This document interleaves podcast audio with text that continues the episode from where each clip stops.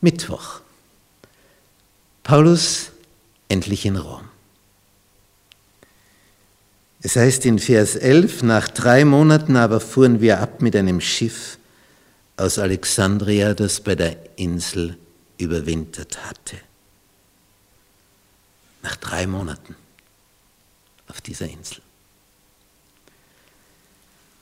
Ja, und dann fahren sie die Küste hinauf. Wir sehen die grüne Linie, wie es hinauf nach Rom geht und das Schiff fährt bis Puteoli, also hier bei Neapel. Da ist dann nichts Spektakuläres mehr passiert von dieser Schiffsreise her. Es war auch schon früher. Dieses Schiff, das auf Malta überwintert hatte, hat eigentlich nicht mehr weit. Aber die fuhren nicht weiter. Weil sie wussten, Winter ist gefährlich. Nun, als sie dort in Puteoli sind, heißt es in Vers 14, dort fanden wir Brüder. Gibt es in einer Gemeinde? Und wir wurden von ihnen gebeten, sieben Tage da zu bleiben. Und von den Römern her, dort hatten die Brüder von uns gehört und kamen uns entgegen bis Forum Appi und Dresda Berne. Als Paulus sie sah, dankte er Gott und gewann Zuversicht. Die sind also die, die letzten hunderte von Kilometern zu Fuß. Als wir nach Rom hineinkamen, wurde dem Paulus erlaubt, für sich allein zu wohnen mit dem Soldaten, der ihn bewachte. So eine Art Privatquartier. Er muss nicht in ein Gefängnis, sondern bekommt einen Privatsoldaten an seine Seite. Was hat Paulus immer gemacht, wenn er in eine neue Stadt kam? Er ging in die Synagoge, kann aber jetzt aber nicht, er ist Gefangener. Wie macht er das hier? Vers 17.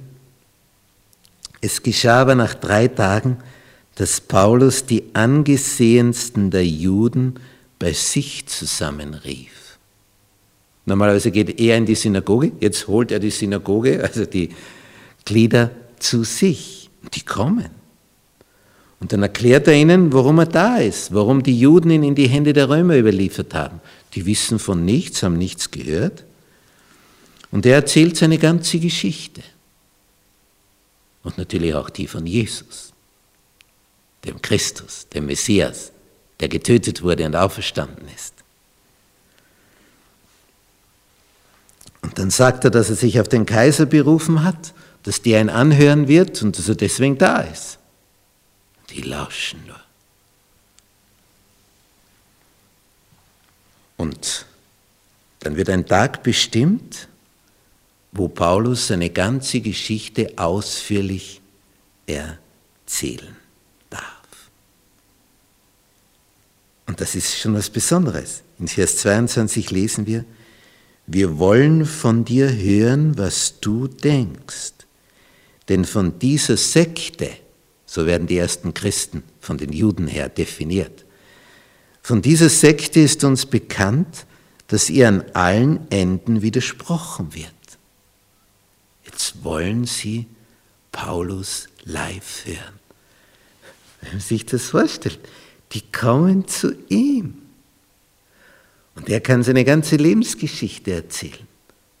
Alles, was er erlebt hat, wie ihm Jesus erschien vor Damaskus, wie er den Auftrag bekam, in die Heidenwelt zu gehen, wo er überall herumgereist ist, seine drei Missionsreisen und seine vierte Reise als Gefangener, jetzt nach Rom, was er auf der Schifffahrt erlebt hat mit dem Wintersturm und, und, und. Der Biss der Giftschlange, die Steinigung in Lystra, und Lukas hat ihn hier begleitet. Denn Lukas schreibt immer wieder wir. Und aus Mazedonien war auch noch einer mit dabei auf dieser Schiffsreise, nämlich Aristach aus Thessalonich. Also Paulus, Lukas und Aristarch. Die drei. Und darum kann Lukas aus erster Hand das so genau berichten, was hier geschah.